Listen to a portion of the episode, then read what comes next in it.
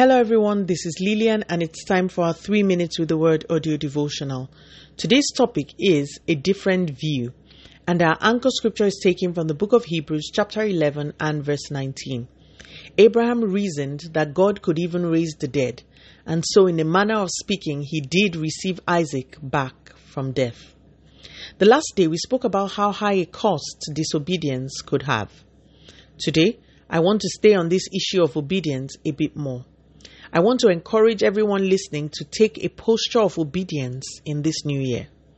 Remember that you can only obey if you hear and listen. So, our first port of call should be to ensure that our secret places are intact, our hearts are right, and that we provide the space for God to speak to us. Now, to what I want to speak about briefly. I found in many instances in Scripture that God views our acts of obedience differently from the way we do. Look at Abraham's case.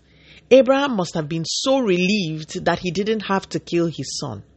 He gladly sacrificed that ram. But do you know that in the eyes of God, Abraham actually did sacrifice his son? Genesis 22 16 and 17 shows you God's view of Abraham's obedience. It didn't matter that he didn't carry out that actual act. In God's view, it was done, and God blessed him for it. What about the story of the widow in Luke chapter 21? She was probably embarrassed with her two copper coins, but she refused to appear in the temple empty handed in obedience to God. In God's view, her two copper coins became the largest of all the offerings given that day, and it got divine attention. God's view is different from ours.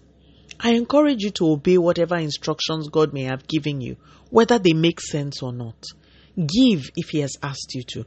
Join a department if He has asked you to. Give up something or take on something. Praise if that is your instruction. Just do whatever it is He has asked you to. Obedience is a big deal for God. He blesses it big time. If you will walk in the blessings of the Lord for this year, please work on obedience. His views are different from ours. Let us pray. Father, in the name of Jesus, thank you so much for your word. Thank you for the grace to obey. We will obey you in this year like never before. Take all the glory, Almighty God. In Jesus' mighty name, we have prayed. Speak to you again soon. If you were blessed, please drop me a line on audio devotional at yahoo.com or on our website at www.3minutesaudiodevotional.com. You could also follow us on Facebook, Instagram, YouTube, and Twitter at 3 Minutes Audio Devotional. Remember, wrapped up in God's Word is all you need for your change to come. Love you and bye.